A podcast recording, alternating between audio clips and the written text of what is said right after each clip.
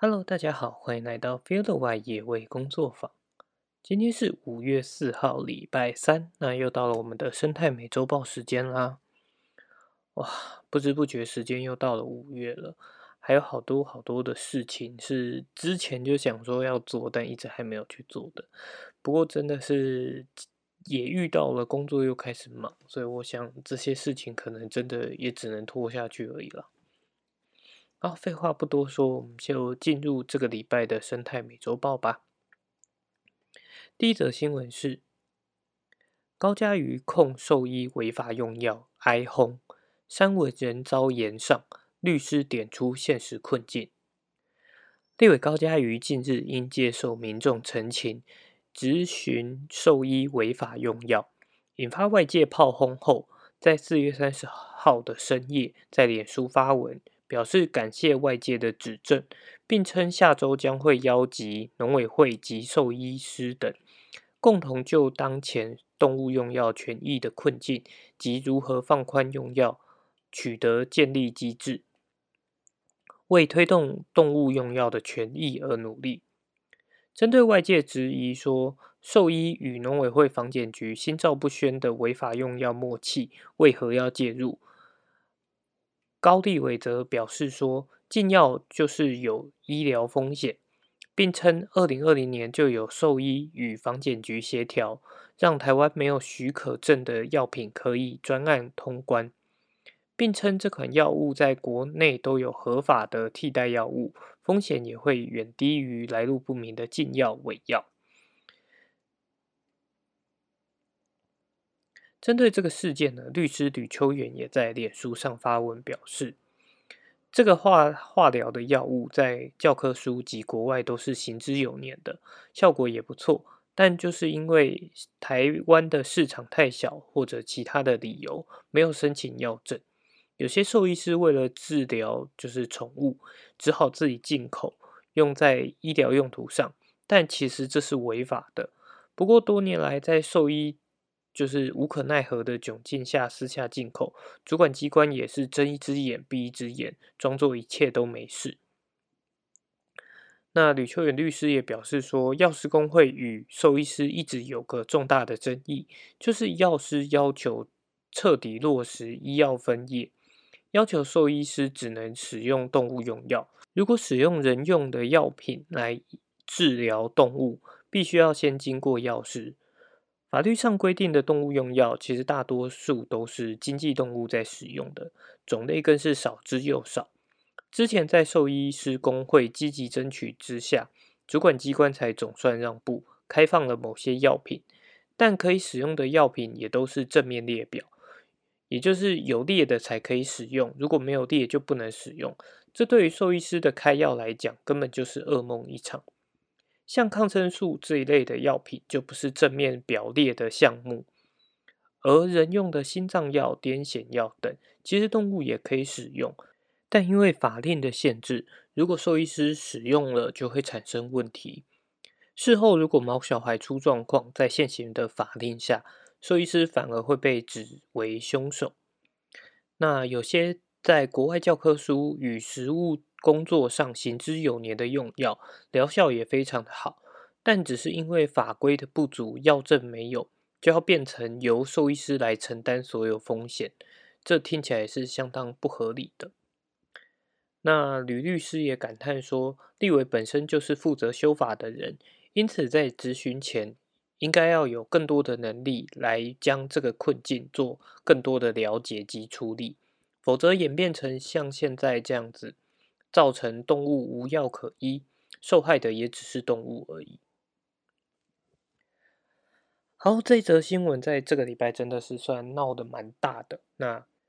一些兽医朋友呢，也都站出来，就是表达说，他们以前自己一直游走在这样子的法律边缘，那偷偷的使用这些药，但被这样子一戳破之后，其实因为修法它还是需要一定的时间性。在这段时间之内，如果动物就是真的有宠物，它需要用这些药的话，那应该要怎么办呢？不过确实像立伟所说，如果是就是没有经过法规就是管制的药品，它当然还是可能会带有一定的风险，而且最后可能会使得就是大家求助无门啊，或者是争议无法适当的解决。但是，呃，如果只是因为民众的检举，然后很有可能只是因为一个莫须有的原因的话，其实真的对于宠物们来讲，反而是一个灾难而已了。那也希望就是因为这件事情引发的关注，但呃，能够让这件事情尽快的有一个呃进展，那也让动物就是兽医师未来在动物用药上面可以更更有能力来大展他们的拳脚，也帮助动物们就是早日恢复健康。好，再来第二则新闻呢是。农委会提出八大动保修正，将罚还提拨奖励奖金给检举人。动物保护呢，在近年来越来越受到重视。那立法院的经济委员会就提出了动物保护法修正的草案。农委会指出呢，将制定就是宠物产业管理专法，来规范宠物产业辅导与管理的机制。将现行动物保护法涉及宠物产业的规定一并纳入专法，待专法公告之后呢，再废止动保法的相关条文，也提出了动保法的多项条文的修正方向，例如说第五条跟第二十条的强化饲主责任，将不拟饲养、送交、收容的程序，以及遗失未通报视同弃养。宠物呢，出入公共场所也要使用绳链、箱笼或其他适当的防护措施。而在现行的公立收容所中的比特犬呢，目前依法是不得认养的。但农委会也将修正第十二条来放宽比特犬可以认养，以及修正了第二十二条、二十五条等，杜绝非法来源的犬猫流入合法。的业者来洗白贩售，强化公立及民间的动物收容管理，会拟来修正第十四条，中央对县市收容管理机构呢，应评鉴并公布结果，另新增了民间动物收容所应该要取得县市政府的许可。另外还要给予执法机关执法的权限，所以呢也会修正第二十三条，赋予动物保护检察员基于阻止对于动物犯罪危害发生等，可以进入动物所在的公司场所进行稽查取缔。另外将补习教育、进修教育纳入规范，修正第十八条，避免坊间。招生对象为高中以下的学生的补习班课程，擅自安排动物实验，来强化实验动物的人道管理。另外，遏止动物虐杀的事件，加重虐伤及杀害动物之刑责，使行为人必须入监服刑。检举案件奖励检举人核发奖金。那修正以罚还的金额达一定数额时。得以实收的罚款总金额收入之一定比例，提检举奖金给检举人。至于立委提出的增加动保人地员额、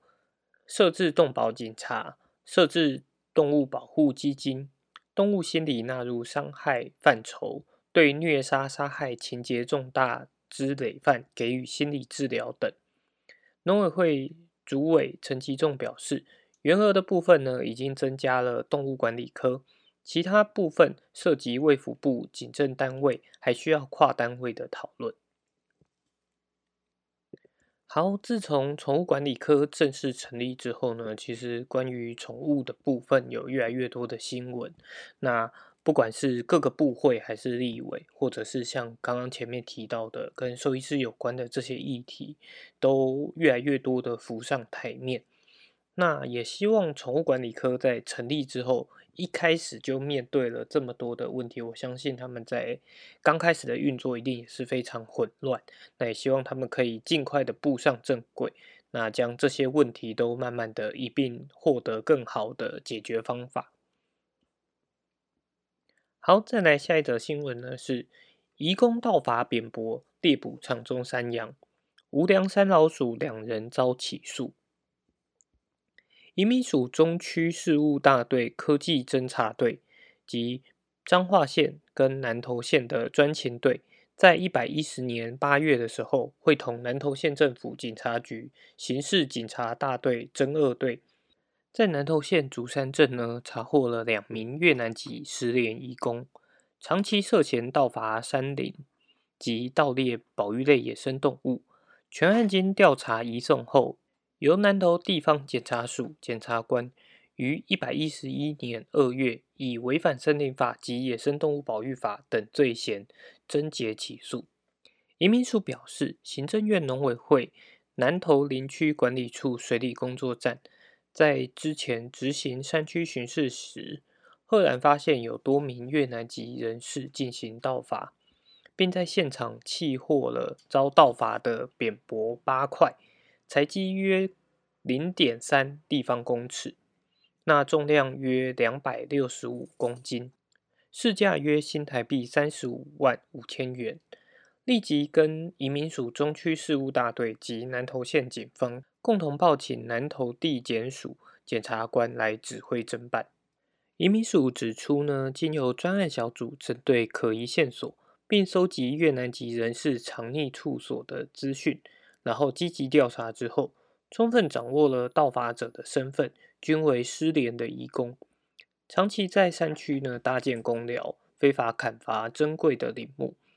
而且还有猎捕台湾野山羊等濒临灭绝的保育类野生动物，除了拍照炫耀外，更公然于网络上进行贩售，严重的藐视我国法律。移民署表示，盗伐行为一经查获，将处以一年以上七年以下的有期徒刑，并科新台币一百万元以上两千万元以下的罚金。盗猎呢，则可处。六个月以上五年以下的有期徒刑，并且可以科新台币二十万元以上一百万元以下的罚金。那如将盗猎的野生动物公开展示及贩售，可以处六个月以上五年以下的有期徒刑，并科新台币三十万元以上一百五十万元以下的罚金。那移民署也呼吁在台。预期居停留的外来人口，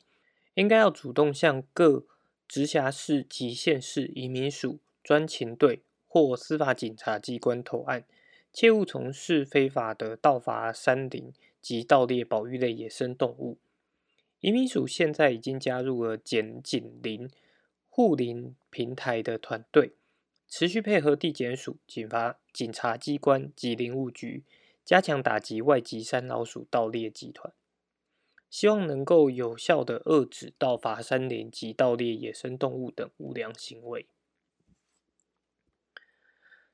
好，针对台湾长期就是一直在缺乏劳力嘛，所以我们也呃引入了许多的外籍移工。那外籍移工在台湾确实可能还有很多的呃问题存在，但有一部分就是，哎，进来台湾之后，他们可能就脱离了原雇主，那自己在外面闯荡啊，然后可能就会没有工作，或者是不想要被遣返，或者是雇主对他们不好之类的。那在过去其实会讲说，这些呃外籍工常被呃三老鼠集团就是给骗去。进行盗伐。那即便是这一则新闻，它讲的是指，就是目前的资讯出来，可能是由他们自己来去进行盗伐这件事情。但我觉得背后有更大的集团的几率，其实反而还是蛮高的啦。因为如果没有集团在的话，其实你人生地不熟，你要如何知道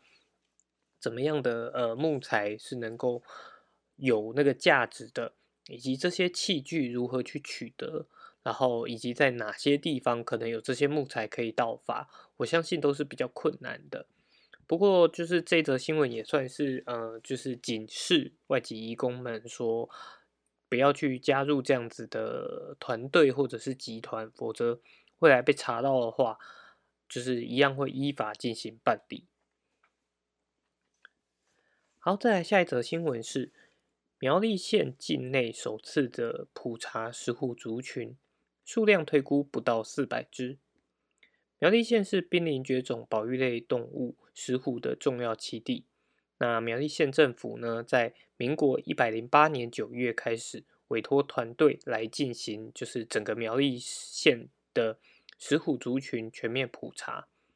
透过两两年的调查期程，来了解苗栗县内石虎分布及族群的状况。在四月二十五日公布了调查的成果报告。那调查的计划呢，是以网格状的系统取样方式，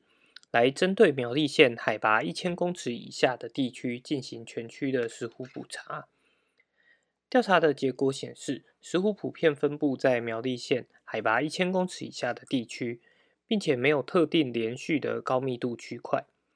但就是全县内东北区的石虎密度明显比较低。而在数量推估上面呢，推估苗栗县的定居石虎数量大约在三百三十九只到三百六十二只之间。而这个调查的大两百个网格当中呢，有一百零五个网格是有石虎个体记录的。全县十八个乡镇市当中，只有竹南镇泰安乡没有石虎的记录。那显示说，县内除了北部高度开发的地区以及东部山区之外，石虎在苗栗县确实是普遍存在的物种，也显示了苗栗浅山环境中的土地开发及利用是很难可以避开石虎保育的议题的。此外，调查计划呢也进行了苗二十九乡道及苗一四零县道动物友善措施的成效评估。结果显示，石虎会利用苗二十九乡道的动物通道来进行移动，使用的频率呢，依照通道的形式及启用的时间而有差异。那苗一四零县道，石虎穿越频繁，但没有特定的位置，因此持续积极的夜间车辆超速取缔，可能是这个路段来减少就是路杀案件的关键点。而县政府表示说。研究报告呢，是苗栗县首次进行境内石虎族群全面普查的工作，将作为未来施政及审查县内开发案件时的重要参考依据。如果开发案所坐落的网格内是有石虎记录的话，开发单位应该要提出适当的保育措施；如果是坐落在没有石虎记录的网格中，则应该要在开发前进行补充性的调查监测。以达到石虎保育的目的。好，这则新闻呢，我想也是嗯，算相当重要啦。虽然过去就大家都知道说苗栗县是呃石虎的重要基地，但没有普查结果的时候，有时候就会很难去说服一些可能地方代表啊，或者是地方民众。所以在过去也会出现说，哎。苗栗到处都是石虎啊，石虎就是太多才会被车子撞死之类的这些言论。那确实苗栗县是呃全区都有石虎分布，但数量并没有到特别的多。而且在没有特定连续的高密度区块的情况下，任何的开发案都有可能导致栖地破碎化更加严重，那也就会让整个族群的维持更加的困难。在过去，石虎其实应该是呃全台湾前山地区普遍分布的物种，但现在只剩下苗栗县跟南投县有较大的族群存在。所以，呃，到底是什么原因导致石虎在其他县市就是突然之间就数量变得那么少，甚至是没有？我想是十分需要重视及关注的一个议题啊。那也要避免就是苗栗及南投。在没有注意到的情况下，突然之间就变成了对石虎不友善的栖地，那石虎可能就会瞬间在台湾整个灭绝掉。好，再来下一则新闻是猎人学校奇努南户外探索教育，打破传统教育框架，在入冬第一道冷风来之之前开课，吸孩子与大自然和谐共存。为了传承部落精神，创造有别既有体制的教育方式，身兼森林警察与排湾族作家身份的亚荣龙萨克努，在故乡台东创立了猎人学校。目的呢，并不是在于培养下一代的狩猎技能，而是回归猎人的本质，成为能和土地自然沟通的人。这间学校不教人打猎，而是希望找回尊荣与谦卑的猎人文化，以及人与大自然和谐共存的生命哲学、生态智慧与土地伦理。这间学校呢，总是在入冬的第一道冷风来之前开课。那会带领着学员经历带着、跟着、一起、我可以、通透等五个阶段的课程，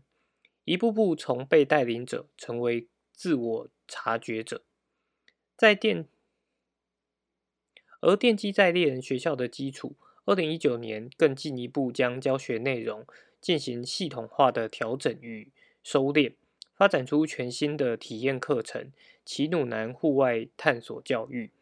依照不同的学生类型及需求，分成了女性专属的荒野课程、青少年寒暑假山林体验营、上班族冒险挑战户外课程与团体客制化形成。对于萨克努而言，传统被改变就是要延续传统，打破猎人文化在部落中的传统与规范，培养更多人能在自然。里面充分的感受山林间的韵律、秩序与协调性，从中认识自己的情绪全貌，启发而成为人的原始本能。好，这篇新闻其实这么听起来反而有一点点像就是广告文呐。不过我觉得这个跟呃我们上个礼拜提到的，就是猎人自主的关呃关联性，其实也是非常的大。包含像希望猎人可以有自觉权啊，或者是部落可以有自主管理的权利。一方面，其实都未必是希希望就是部落未来要靠狩猎为生，而是就是像刚刚这里面讲到的，希望他们能找回猎人的本质，成为和土地自然沟通的人。所以，我觉得这样的课程，呃，其实如果真的有兴趣的话，也可以自己去搜索看看适不适合自己。那如果适合的话，有机会也可以去参与看看。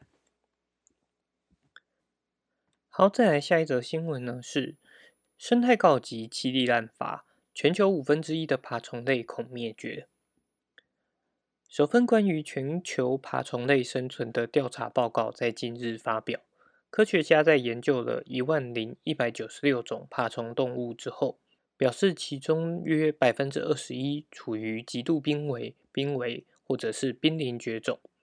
如厄瓜多加拉巴哥陆龟、印尼科摩多巨蜥到西非的犀牛腹蛇、印度的恒河鳄等。另外有三十一种已经确定灭绝，呼吁应该要尽速的采取行动，加强栖地保育。相关研究刊登在最新一期的《Nature》期刊上，评估了物种的分布、丰富程度、威胁。以及发展的趋势，科学家表示，栖地缩减同样也威胁到其他陆上的脊椎动物，包含了两栖动物、鸟类和哺乳动物。不过，也有些动物的保育良好，例如世界最大的爬虫类澳洲咸水鳄，目前呢就不用担心灭绝的问题。好，再来是这个礼拜的最后一则新闻：家中地板不时传出诡异声响。美住户与动物专家中找出了真相。在寒冷的季节，不少动物都要进行冬眠，以度过漫长的冬日。根据 CNN 的报道，近日呢，位于加州南太浩湖的一个住户，时常听到自家地板传出呼噜声，而询问邻居有没有听到类似声音时，对方却说没有。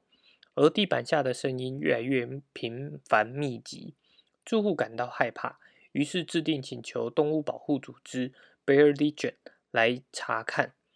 而当专家来到现场时，就看到了一只母熊走出来，坐在院子里，似乎在等待着什么。之后，专家拿起手电筒往屋子底下照，看到有动物眼睛的反光，推测应该是小熊。正当他们如讨论啊，要如何将小熊弄出来的时候，就有四只小熊自行走出来了。根据 Bear Legion 的猜测，这些熊可能从去年十二月起就在房子底下冬眠。那住户除了听到黑熊打鼾之外，也包含了哺乳或者是翻滚的声响。因为黑熊的冬眠呢，并不是完全的睡着，所以就会有这些声响的出现。那 Bell Legion 也趁黑熊妈妈带着幼崽离开之后，就赶紧在屋子底下加装电子防护措施。一旦他们回来想要钻回去，就会被轻微的电流电到，以此来阻止他们再次以房屋底下为家。啊，不知道大家还记不记得，其实呃，南太浩湖真的算是熊类的事件蛮频繁的啦。之前也有就是被人类。呃，就是跟人类太过于亲近而变得异常巨大的熊出现嘛。那这一次又有住在了就是住家底下的地板。那不过这个蛮有趣的，就是呃，他们也是最后在屋子底部加装了电子防护措施。那有一点应该跟电网有一点类似啊，也就是动物想要回来的时候就会被轻微的电到，也就阻止他们再回到。这个就是不适合他们居住的地方，避免人熊的冲突。好，那这个礼拜的生态美洲豹就到这边啦。如果喜欢呃我们的节目的话，欢迎在各大 podcast 平台追踪我们的频道。那如果有什么意见，或者是想要知道其他资讯，也可以追踪我们的脸书粉丝专业 Feel the Y 野味工作坊。那我们就下礼拜再见喽，拜拜。